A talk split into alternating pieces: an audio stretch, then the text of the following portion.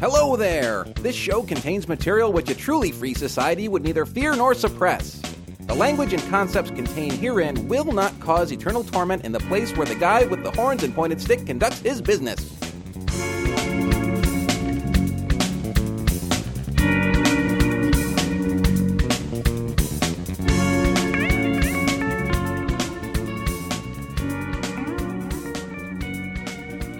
Hi. Hello. How are ya? We could do that old um, that that sitcom. Hi, hi, hi. Uh, Oh, what's happening? What's happening? Yeah, That was Dwayne Wayne. Dwayne Wayne. We get rerun in here, and Raj, and the, and the really sarcastic, mean sister, What was her name? D. D. That's Yeah, right. It was D.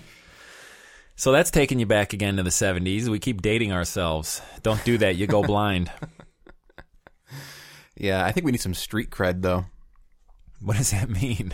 I mean, we got to start, you know, rolling by, popping some caps and asses and stuff. We can quote from the Bible while we're doing it. That's right.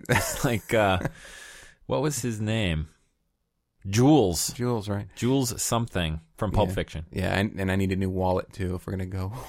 you, you really do I, we both need new haircuts and a couple of suits. I just couldn't figure out if they were the blues brothers or they were gangsters. What, what the heck were they with those suits? We're musicians, ma'am. we're on a mission from god. Aykroyd's great line. Wow yeah, reference- definitely definitely dating us from the seventies and eighties. that's the best music movie ever Absolutely. They crashed more cars in that, by the way, than in any film ever. Something like 80 or something. Yeah, it's probably one of my favorite movies of all time. So what are we drinking? Let's just let's just just spill all. It may as well be uh, wine out of a box, but it's uh, it's wine with a screw top. The first time I've had that in a long time since well, I could actually pay for it myself. Except it's real wine. They're It's actually doing wine. that now. Yeah, this is a Mitolo Jester 2004 Shiraz. It's a Shiraz. That's right. So there you go. And wine. It's not too bad. I like it. John says it's sweet. I think he's high on crack. The first couple of sips were were uh, pretty good, but I'm not sure if it's a it's a keeper for me. I'm liking this. Oh, good. Um, I, I think this is uh, uh, one of the better ones we've had, to be honest, for me. Better wines like of all time or better Shiraz? Um, of all the wines we've had, this is uh, at least in the top 40. And we have had probably 40. Probably right around there. No, it's up there. Maybe top 10. Cool. I like it. Yeah. I don't mind it at all. So, superhero. Has everybody been Yes. watching with us? Superhero. There was a shakeup last week or Huge. this week. The guy that I predicted from the beginning, gone. Captain Shiny Pants. That's right. Major victory. Yeah, that's his name. They got rid of him because they felt he was campy. yes, because he wasn't serious about his superhero ness. And I could see where they would want him to be serious because it's so real. Well, right, you know, when you're saving people and you're it's serious business, ma'am. you're taking out, uh, you know, crime villains or super villains, you need to be serious. You can't Yeah. be joking around and Well, the thing that appealed to me about him, I was talking about this with John earlier, was that he was sort of campy.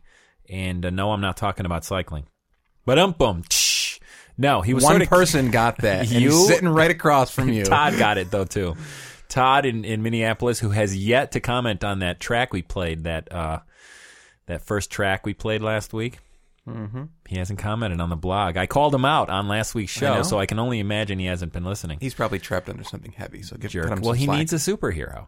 he needs one. But anyway, I love the fact that uh, Major Victory was campy because I I grew up watching like those '50s Superman ones with uh, I don't even remember the names of the people, but you know the '50s. Look up in the sky, it's a bird, it's right? a plane, all that Superman, stuff. like George Reeves. George Reeves, that's Mm-hmm. right. And uh, I thought they were played a little campy. You know, it was a little little little campy. So I thought. They had the pompadour going. yeah, I thought Major Victory captured that perfectly. And for me, I was like, wow, that's right on. But apparently, Mr. Lee disagreed. Yeah, well, you know, the kids thought he was pretty funny. You know who we haven't heard from on the whole superhero thing on our blog? We have a listener named John. He used to actually have the name Spider Man on my BBS, Chaos, back in the day. He's a local guy. We met him. Black leather jacket at the Biddies show. Mm-hmm. Came with his sister. Mm-hmm. John, bust it out, man. Let us know what you think of the whole superhero show because we know you're watching. It's as simple as that. You, You just can't outed fool- him. You can't fool us or anyone else who knows you. Oh man, it's it's a bad thing. So Major Victory fell this week. Who else fell this week? The planet Pluto. Yeah, Planet Pluto has been demoted from planet status. it's a minor planet or uh, actually planet. a dwarf planet. I, I Leo and I were talking about what we should call these things, and I I am opting for planito. We're It sounds like something you get at Taco Bell. and that's exactly what Leo said. I was going for like the Spanish diminutive, you know, planito, and he goes, "That sounds like a tasty snack." and then like we, a chalupa with a side of planito or we could do the Italian and call it a planini, but that already sounds like a food, you or know. planissimo. Yeah, you could do that. And it's funny because the movie I'm going to talk about later, Wordplay, there was an inadvertent joke in here because when they made this film, like two, you know, a year ago when they were filming it, there was a Pluto reference, and they, it, Really? was just funny. Yeah, and everybody in the theater kind of laughed because it's topically, it, currently, it's funny, but when they made this, it wasn't. So there you go. Yeah, so we've got a, a jam-packed show We this do. week. There's too much to talk about, so let's get rolling right into the first tune. I think. No, I just want to say one thing. John and I were watching some of the footage from this, and uh, if any of you out there have not seen the Comedy Central William Shatner roast, you guys really got to see it. It was so politically incorrect, but it was so funny. I'm hoping they release an uncensored DVD of this thing because it was a laugh riot. Well, it certainly has kept Andy Dick's career going. Yeah, and boy, did they roast him. That poor guy, you know. I don't think he's poor. No, he's probably doing all right, but I don't know. There There- were so many memorable lines on there, and I'm actually going to say one of the mem- memorable lines, and it isn't even blue. And this show was very blue, as John can attest. One of the one of the roasters looked at Shatner and said, "My, you've really let yourself boldly go." That's right. That's a good line. he has too. Yes, he has. So we're going to jump into a tune, I guess, since John has commanded it. Yes. And this is uh, Victor Grey, and uh, they're a band I helped record, and I think John's brother did not play on it, but did the graphic layout for the record. And it's called Feed Her Heart.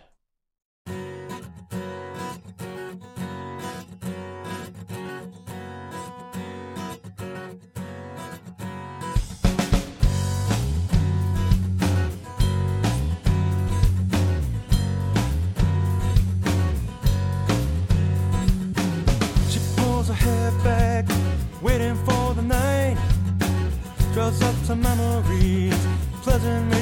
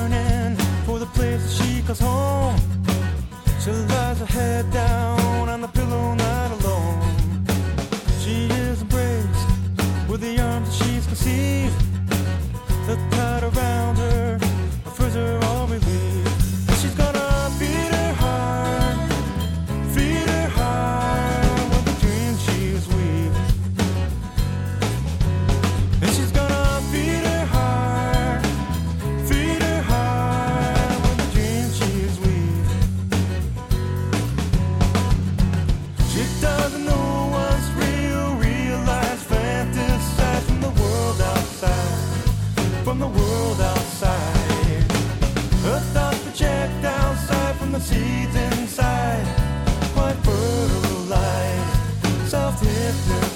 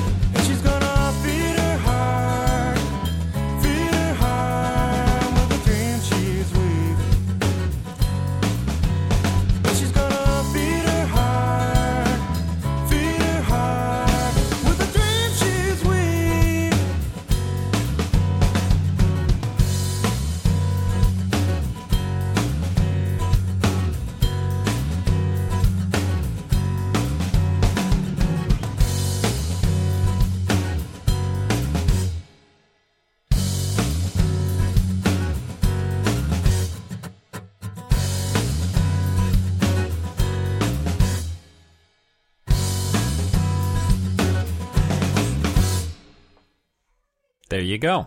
And there you have it. Children everywhere. I dig it. John's kids are having a party today. No, they're just being kids. You know. What was the name of the? Well, they're having a party.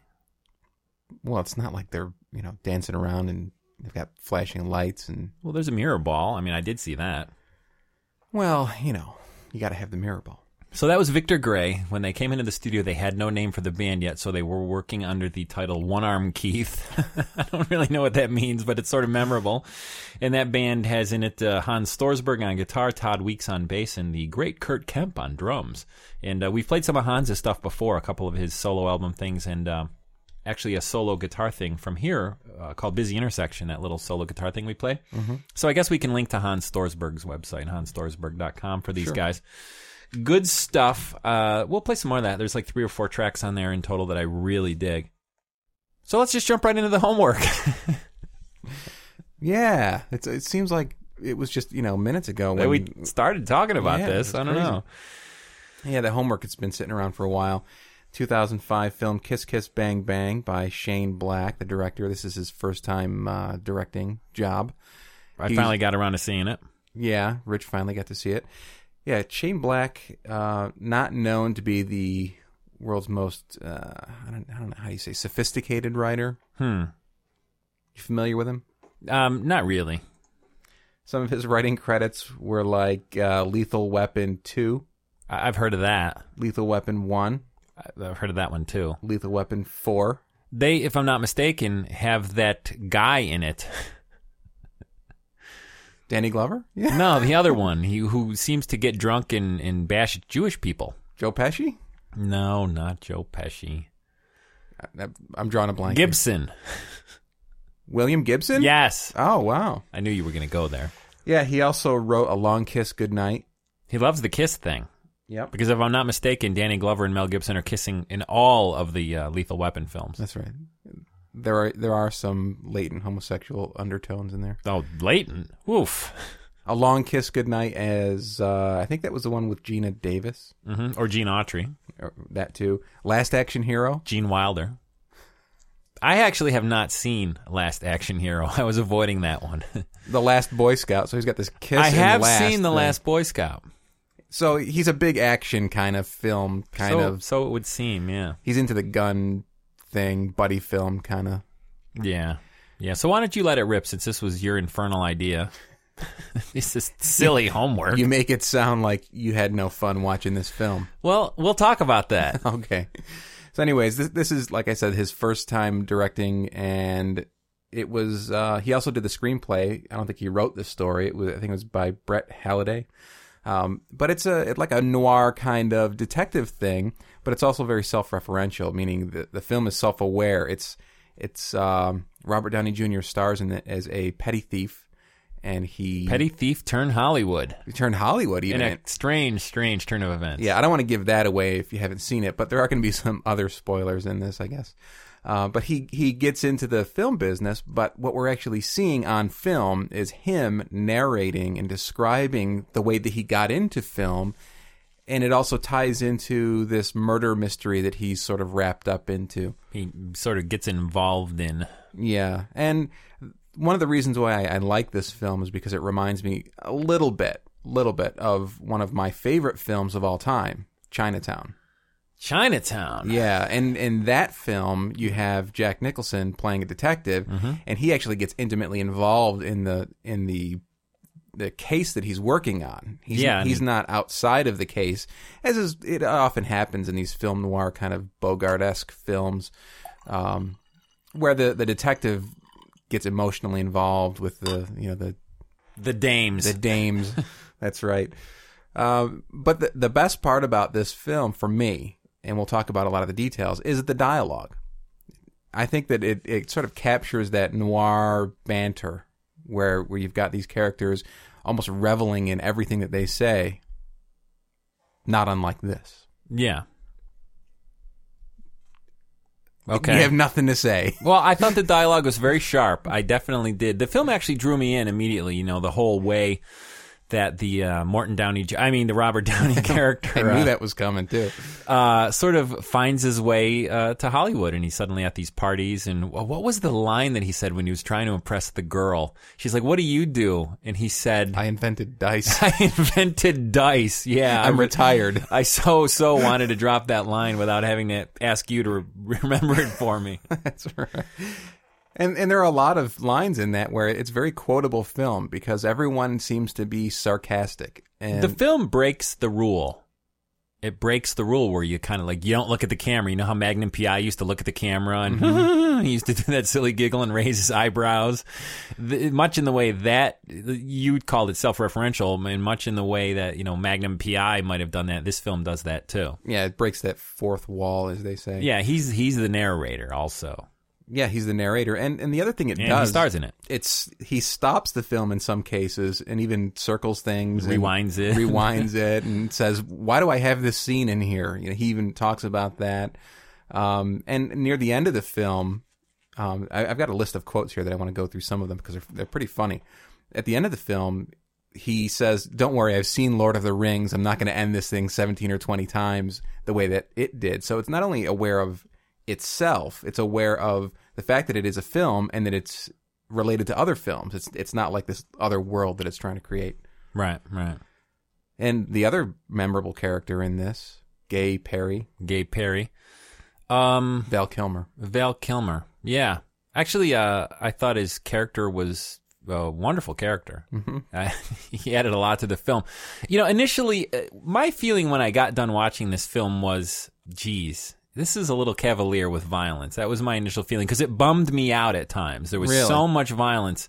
I mean, it's not, it's not Reservoir Dogs. No, I mean, it's, it's, it's, but there's violence in there and it seemed a mm-hmm. little cavalier with it. And I couldn't tell if it was trying to be a dark comedy or an action noir film like you like kind of like detective noir kind of film like you were talking about. So I i'm still unclear about exactly what it was trying to be. It was a little schizophrenic.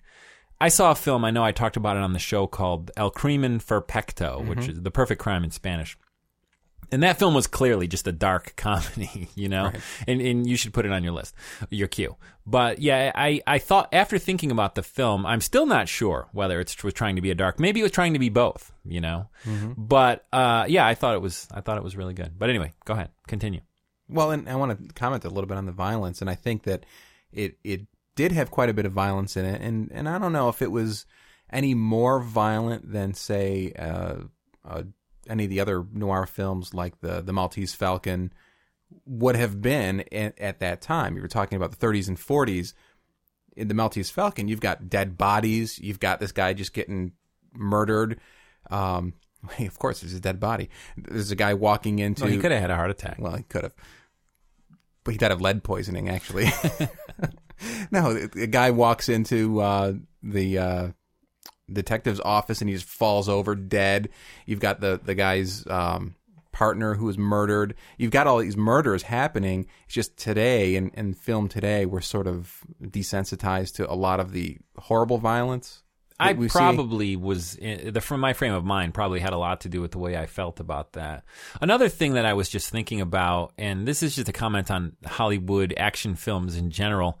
There's just all of these impossible, could never happen stunts happening, and you know, like at the end, he's hanging off the bridge. He summons the gun with the force to his hand, and he kills Arnie Becker from L.A. Law. That's right. That's another thing. And funny. I, I just, I, I am a little bit tired of the whole sort of impossible stunts that just couldn't happen. You know, I mean, you just can't. That's just not going to happen. And then he's not going to fall in the car, shoot the guy when he gets out of the car, and avoid getting shot through the roof of the car, and then say, "Finally, I killed all the bad guys." Done. And then there's no repercussions. Where are the cops? Like, there, there's gunfire for crying out loud. Right, but but this is one of those things where from the very beginning of the movie I was very aware that I'm watching someone's interpretation of real events. This is this is Harry, the main character. So what you're saying is, I was not aware of that. No, no, I'm what I'm saying is when those scenes came up, I wasn't saying, "Oh geez, it's another film that's being outrageous and we're supposed to believe that he fell out." No, I'm saying to myself, this is him showing what a great action guy he is and how he saved the day. He's actually painting this as we're going through it. So that's his embellishment. I looked at it as his embellishment. Mm. Yeah, that could be. and, and I sense some disbelief there. well, no, no, I, that that's certainly a valid interpretation. I'm not. I I'm I'm up in the air right now. I got to think about it some more. All right. Well, while you're thinking, I've got a couple of quotes here to remind you of some of the things that, that were pretty damn funny in this But film. just make sure you're talking to the microphone. You mean like this? Yeah, like exactly like that. And if your ear were your mouth, it would be fine. Speaking of quotes like that, if your ear were your mouth, there, this one's good. Um, Perry, who seemed to have this relationship with Harry, Gay Perry and Harry, they always would go back and forth, and, and Perry was constantly insinuating that Harry was an idiot. yes, Completely. because he is. Because he is. And, and in fact, he really is sort of finding himself in these situations by dumb luck, literally dumb luck. But Perry says to him, Look up idiot in the dictionary. You know what you'll find? And Harry says, A picture of me, you know, trying to be clever. he says, No, the definition of idiot. Yeah, Which you are, he says. So I, I think that was a pretty good one. Don't you remember any of the other ones? Something rotten in Denver. yeah. Well, I remember that because you uh, led one of our uh, blog posts with it, and uh, Andy didn't quite get it until he had seen the show either. Something rotten in Denver, and it's an omelet.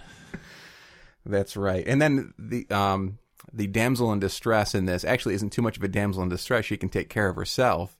But she was this failed actress, B movie actress, and she did television commercial and or at least one. at least one, and it Yeah. killed me. It was for this Gennaro's beer, yeah. and they kept playing it. and- Gennaro's olive oil might have been more appropriate. right, and and there was this character of a big bear, kind of like there was actually a, a bear character for a, a beer lately.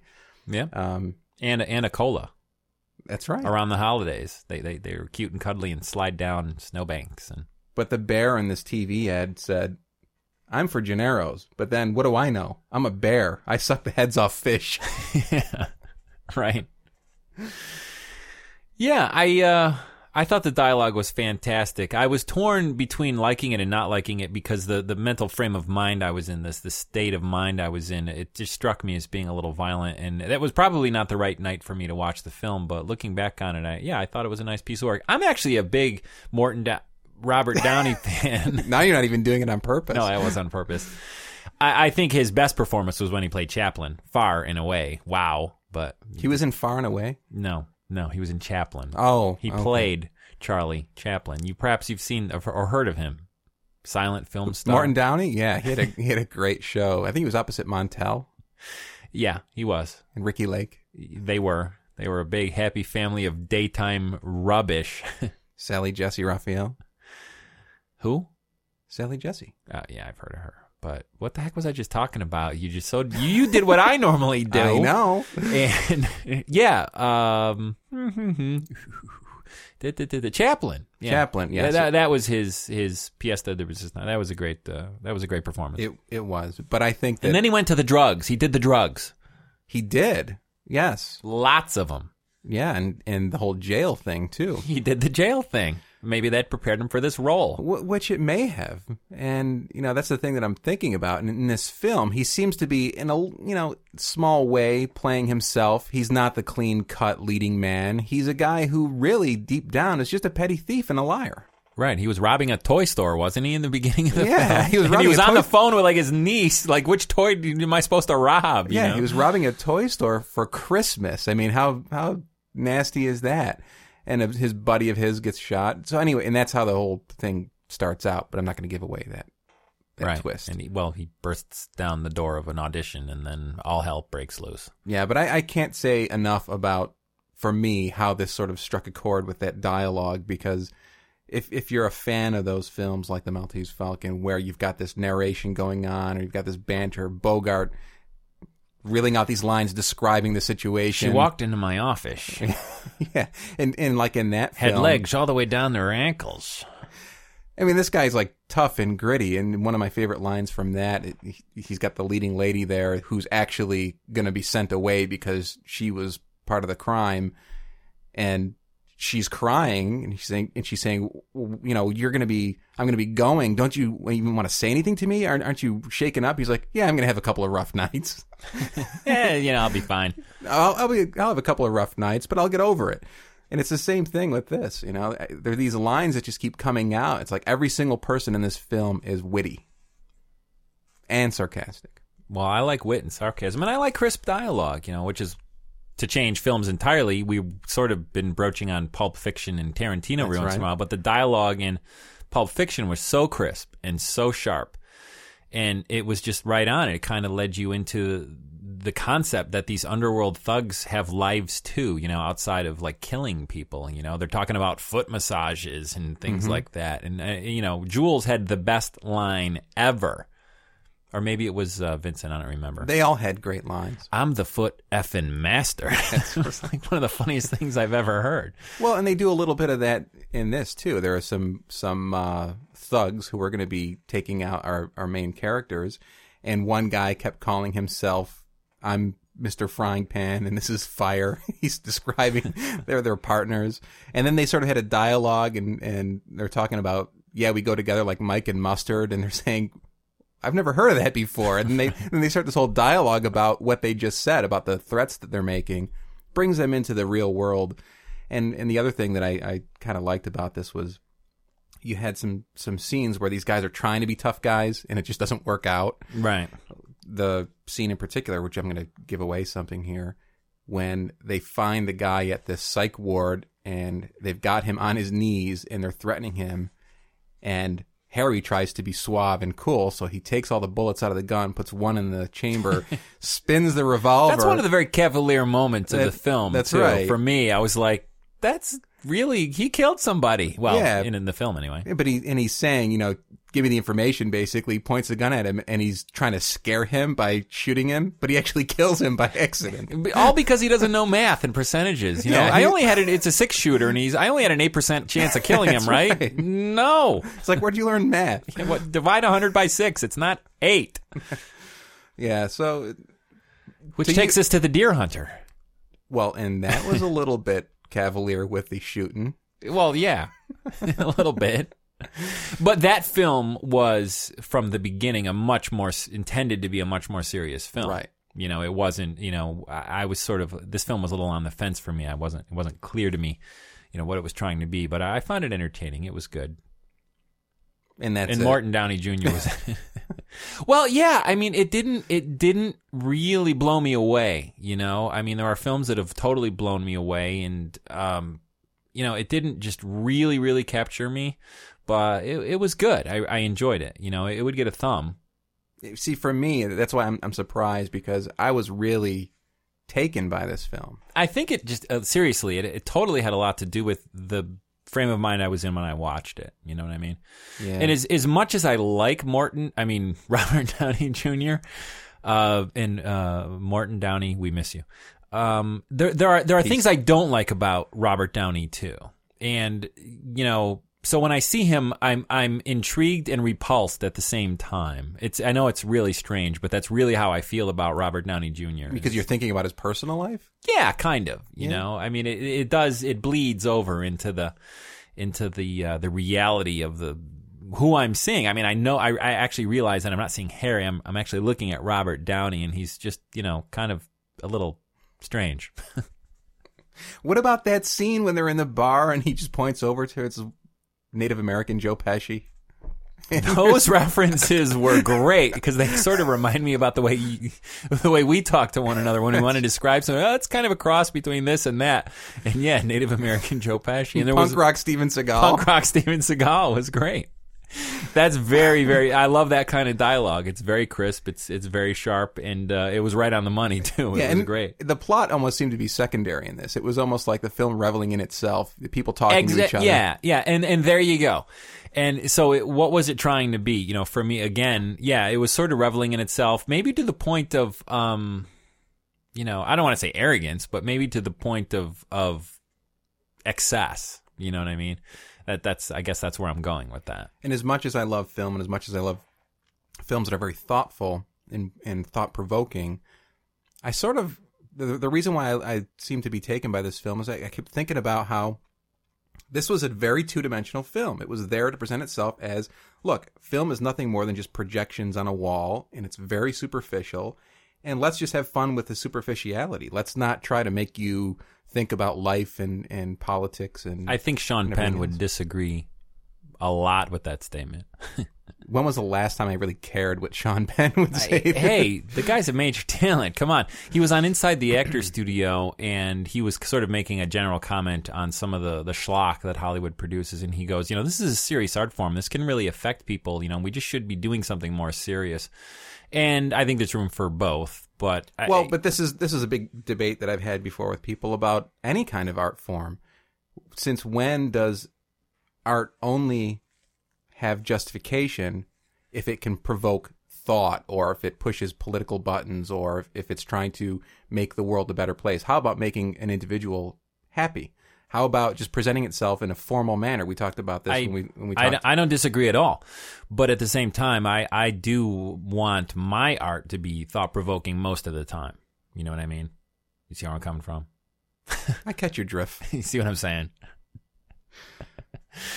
no, I, I love I love just senseless comedy and just ridiculousness, and I, I actually am a, a lover of document documentaries. I mean, I would rather see a documentary than a How about the a making of this film? Maybe that would be better for you. And I didn't. I, I was going to listen to the director's commentaries, but I didn't. I wanted to get my uh, my first disc of the uh, Rome miniseries, so I sent it back right away to Blockbuster. See, now that would be pretty bizarre. What? Watching the narrator, the director narrating a film that's being narrated.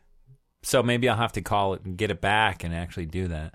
Do you do that spinning. when you get the films? Do you watch the director's commentaries? Because I find it uh, very intriguing. Sometimes there's actors, sometimes there's directors, sometimes there's both, and You know, this is this is a it's a good question. Maybe this is something that we should talk about more in depth. But I find that if I enjoyed the film from the start, I don't go back and do anything. I just I don't look at the features. I don't look at anything. I just enjoy the film and let it stew in my head, and I enjoy that experience. If the film was sort of so-so and mediocre, maybe this is I've touched on something. That's my judge. That's my criteria. If I start looking at the special features, it, it means that I want something more out of it. Uh, Okay, well, for me that's not true at all. I mean, I just I, I want to hear about the director's process. You know what I mean?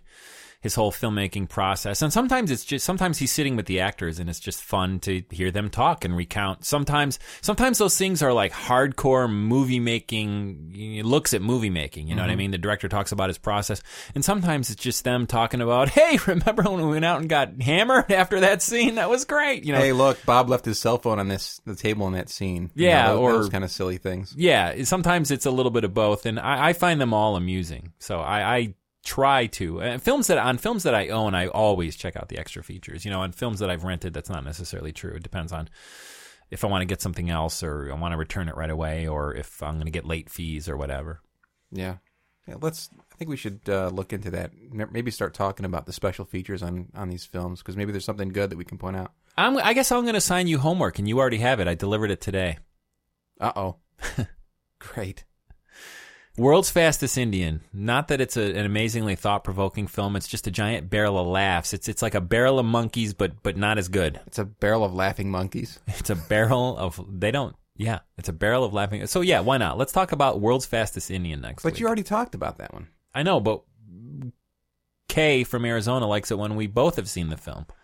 Okay, we'll talk about it again. Bore pants off of people. No, it'll be fun to get your perspective on it because I've been actually wanting you to see it, and since whatever silly video service you subscribe to hasn't shipped it to you yet, I've just brought it over. I've brought it over.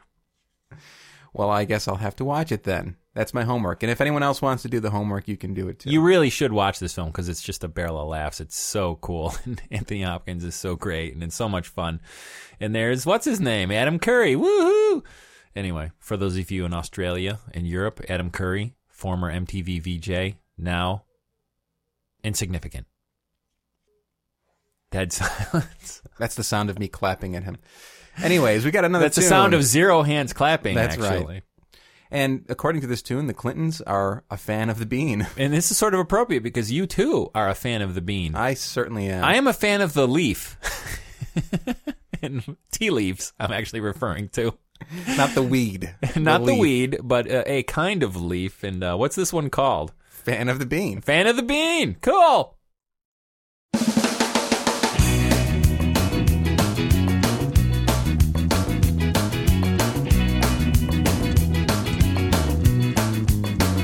Same cliche. I woke up today. Needed in my system that surprise to pay. Tell you about a blondie who was really hot. I tell you how she broke me, but I'd rather not. Instead, I'll tell you about my trip to Vegas, hanging out my hand at poker, but I lost my grip. I had a few too many, now my brain's gone soft. Maybe fearing loving wasn't too far off. It's got a stranglehold on me. It's got a stranglehold on me. While I think it's obscene, I'm addicted to caffeine. It's a damn not a fan of the bean. I think it's obscene, I'm addicted to caffeine. It's a damn not a fan of the bean.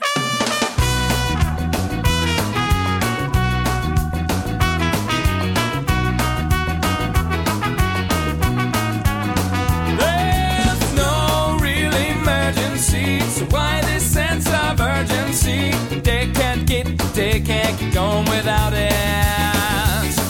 It's a love, hate, hate, love, love, hate thing. So I bust up the whooping stick and step outside. A mustard full of ladies goes cruising by. Stereo's pumping up the B&L mix, but I can't chase them till I get my fix. It's got a stranglehold on me. It's got a stranglehold on me. While I think it's obscene, I'm addicted to caffeine. It's a damn not a fan of the think it's obscene, I'm addicted to caffeine. It's a damn not a fan of the bean.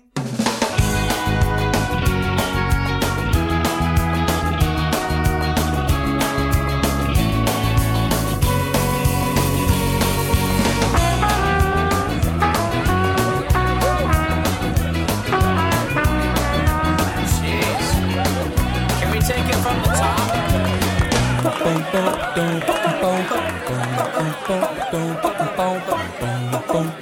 It's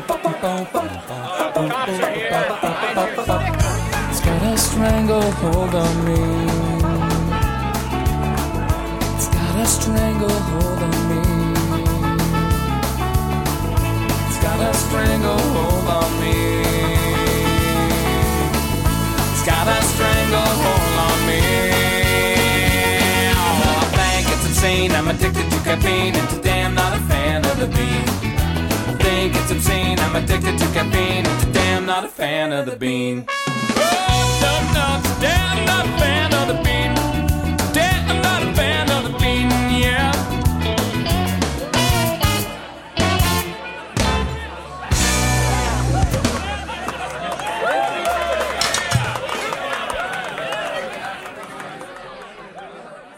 Are you a fan of the Bean? Oh, And I don't way. mean that British comedian guy, No, oh, no. because nobody's really a fan of him. What the hell is he still doing on the air? That's He's the question. brilliant. genius. No, I've got Bean right here. John is drinking the Bean, and you know I'm a little bit embarrassed, but I'm going to tell the world he has a Starbucks coffee mug. It's a coffee mug. It's not Starbucks coffee. I know, but you know, let's not support the Starbucks. They're just giant corporate entity. It was given to me. What am I Oh, going to do? it's- Throw it out? That song, I guess if Van Morrison played ska, that's kind of what that would be. The Bean. Oh, that song. Yeah, that that was the Clintons. it was the Clintons, and I'm that sort of dovetails nicely with where I'm going now. I'm going to talk about Bill Clinton. Where are you going? Saw a film at Munson Williams Proctor Arts Institute, mwpai.org. You know those guys. Ticketmasters. Yeah, Ticketmaster. Yeah, that's what I should call them. And I saw a really cool film, and actually two very lighthearted films in a row. We saw the uh, the thing with the thing and the the Garrison Keillor thing last week, and this was Wordplay, which is about crossword puzzles and just general wordplay in general. General, generally, it's about general wordplay in general. Not specifically, generally. Yeah, it's not specifically about crossword puzzles. It's generally about crossword puzzles. But this is this film kind of centers around the crossword puzzle world championship circles and the kind of community that uh, gets together once a year and does the uh, world championship thing in New York City. Actually, the American World, uh, not World, but the American Crossword Puzzle Championship is held in Connecticut, Stamford, Connecticut, and it's hosted by Will Shortz. We all know Will Shortz because he's the puzzle editor for the New York Times, and he's Puzzle got a, master. Actually, he's an enigmatologist, that confounds me. as it should. uh, apparently, if you go to Indiana University, uh, Of you're, Pennsylvania? you're allowed to no. You're allowed to uh, write your own major in your own curriculum. So he want if you're accepted, apparently you're allowed to write your curriculum. So he wanted to do a curriculum and did on puzzles and the history of puzzles, and he coined the phrase or had heard the phrase enigmatologist, and that is what his major was at Indiana University, enigmatology. I'm not making this up. This is right out of the film, man.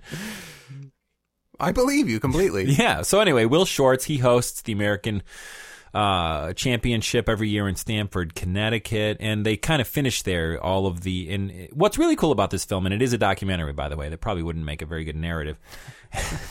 Although, if uh, Christopher Guest was in it, it probably would be pretty good. Yeah.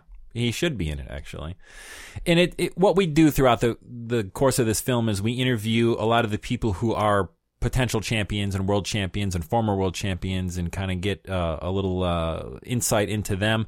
But what's nice is they also interview a bunch of celebrities, one of whom I know you know is in the film because you mentioned him to me last week. And some of the celebrities who love doing the Times crossword puzzle include Bill Clinton, Bob Dole, Jon Stewart, Ken Burns, Mike Mussina, and uh, the Indigo Girls. Really? Or is it just Indigo Girls? Um, it says the Indigo Girls. I, I think know. that's It's- incorrect. And Eurythmics. Wait a minute. They're No. still they're still together. no, I'm making that up. Neither uh, Annie Lennox or the other guy with the beard uh, was in this. Dave Stewart. Dave Stewart. Yeah, and uh, what I love about this film is that I learned so many things about. I've always wanted to know how someone who authors crossword puzzles goes about it, what the process is like. Again, it's part of that process thing. It's sort of like the director commentaries. I wanted to know what they do when they make a crossword puzzle. And this guy literally just takes a grid, kind of decides on the theme of the puzzle, and fills in his major clues that he's thought of in advance. And then he puts in the black squares where there aren't letters. And one thing I didn't know, but I guess, uh, and looking back, I, I guess it sort of intuitively it had to be true. Crossword puzzles, when you flip them over 180 degrees, those black squares are the same. They're mirror images, if you will. You know what I mean? It's not just like random. You know, if you flip it over, the black squares are in the same place, 180 degrees. I didn't know that. I did not know that. And there was a bunch of rules apparently decided by one of the early New York Times puzzle editors who had decided that it was a woman whose last name was uh, Farrar, Farrar, F A R R A R, which is a former friend of ours. Actually, uh, still a friend, but a former uh, local resident. But they pronounced it Farrar, I think. It was a woman. So anyway, and what what was cool is we sort of got some insight into like why these guys like Clinton and Dole and Jon Stewart do the puzzle thing. Who does them in pen? Who does them in pencil? And that's critical when you're doing the Times Well, puzzle. it's like you a know? psychological It's a test. confidence thing, you know. And of course, Jon Stewart. blood. Jon Stewart was really funny. He's like, "I'm so confident, I'm going to do this one in glue stick." And that was kind of funny. Um, my one of my comments is that Ken Burns needs a haircut. You know, wonderful documentarian, wonderful filmmaker, but good lord, somebody give that man a part. He looks like a muppet. He does actually, but you know, we'll forgive him because he's made some good documentaries. A couple. One of the people they interview who makes puzzles is a guy named Merl. Yes, Merl. John, just, the look John just gave me. Merl Reagle. And he's one of the more famous New York Times puzzle makers. And I picture this guy like Liberace, Merl Reagle. Like walks into the room with a cape.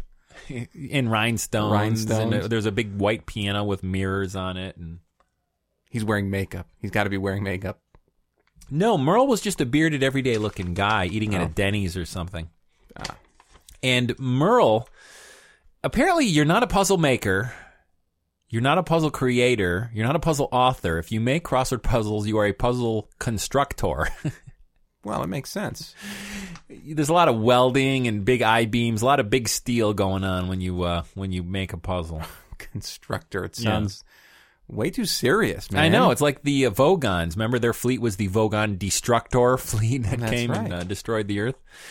So uh, this is a really cool insight and look into the whole crossword puzzle thing. And I love word puzzles and puzzles in general and things that make you think. And one of the puzzles that they had was when uh, Clinton was running against Bob Dole. Bob Dole. Saturday Night Live used to do a great spoof of him. Bob Dole likes crossword puzzles. And one of the clues was it was a New York Times crossword puzzle, and one of the clues was tomorrow's New York Times headline, and it was of course election day when this puzzle ran, and it was very cleverly done because uh, the answer could have been Clinton elected or Bob Dole elected. And the, the brilliance of that puzzle, that particular puzzle, was that the vertical words had to be words for both Clinton or Bob Dole, and they were. I can't even imagine how many hours it must have taken that puzzle constructor to come up with that one. But that's very clever because at first the person eh, would probably put Clinton in there, not even thinking that Bob Dole was an option, and they might have actually thought that perhaps the New York Times was leaning a particular way with who they wanted to win. But it was cool that they they managed to get both of them in there. Sometimes those things just happen, though. I mean, maybe they spend a lot of time on it, but sometimes those things just happen. Because on NPR, Will Shortz does a little thing on Sundays, I believe, where mm, he yeah. he does a little puzzle master thing with the audience, and he and he gives a puzzle for people to figure out for the next week. And sometimes I'll be listening to the puzzle, he'll describe it, and it's a convoluted thing, and the answer will just pop into my head. Not all the time, just occasionally. And it's one of those things where you could spend hours and hours and hours trying to figure it out. Well, they showed him on the air on NPR, and one of the puzzles, and this sort of led to some laughs because what the subject matter they were talking about is sort of in the news now, but when they filmed this, it wasn't in the news, and it's about like planets and stuff. You we talked about that a couple weeks ago. Pluto. So uh, Will Shortz's puzzle was. I'm going to give you a a topic, and the first two letters of the topic are also the same first two letters in the answer. Like if I said automaker, the answer would be Audi. If I said planets, the answer would be Pluto. And then, of course, everybody laughed because Pluto's been demoted. It's not invited to the party anymore. So I know. I thought that was sitting of at the child table. It is. It's it's eating, eating from the kids' menu, and it's just it's it's been demoted. Not to digress back onto the Pluto thing, but I saw a, a a picture of a billboard that someone put together after this happened, and it showed the Earth being crushed by this giant Pluto-looking asteroid, and it said, "Keep treating Pluto like an asteroid, and it'll start behaving like one, Ooh, like a threat." That's yeah, that's hardcore. But this is a really cool film. I, I am a big fan of documentaries, and this was just uh, sort of mild fare and very entertaining. And uh, one thing I learned was that this woman, this Farrar woman, also decreed back in the 50s or 60s when she was the New York Times puzzle editor that you cannot use words like urine and enema. And here's Merl Reagle like pointing out in the puzzles he's constructing, like that would be a great spot to put urine and enema. These would have saved my ass so many times, but they're just not allowed because you know you can't have the family on a Sunday New York Times crossword puzzle sitting around. And yeah, it's just you just can't have that. You know, one thing I learned that I didn't know was that a Monday puzzle is easier than a Tuesday puzzle Why? which is easier than a Wednesday puzzle, which is, well, they just have these rules. The deeper you go into the week, the more complex they get. And on Sunday, forget about it. Forget about Forget it. about it. Forget about it. You're toast. How you doing? anyway, check I- it out. It's a really wonderful film directed by Patrick Creedon. It's uh, 94 minutes, and it's called Wordplay, kind of the, the Will Shortz film, The Enigmatologist. Wow. When I think that we're approaching 94 minutes on this show, We are, so let's just call it done. And there you go. It's a show. and it was uh, an eventful show to say the least. Yeah, most of which we cut out for your enjoyment. John and I are each one each on the dropping the cool studio microphones. I dropped one about four months ago, and John like actually John almost yanked all the equipment off the table today when he was running upstairs to put out a fire, Not literally, but yeah. a kind of a figurative fire. But anyway, check us out on the web www.bloodyveg.com. And send us your bank statements to feedback at bloodyveg.com. Check out the forum, and that includes you, Mr. John Spider-Man, and Mr. Todd to talk about comics and songs, and that's bloodyveg.com slash forum. Yep. I hear silence. I got nothing. all right, well, remember, you're listening to VIB, and heed all of our advice.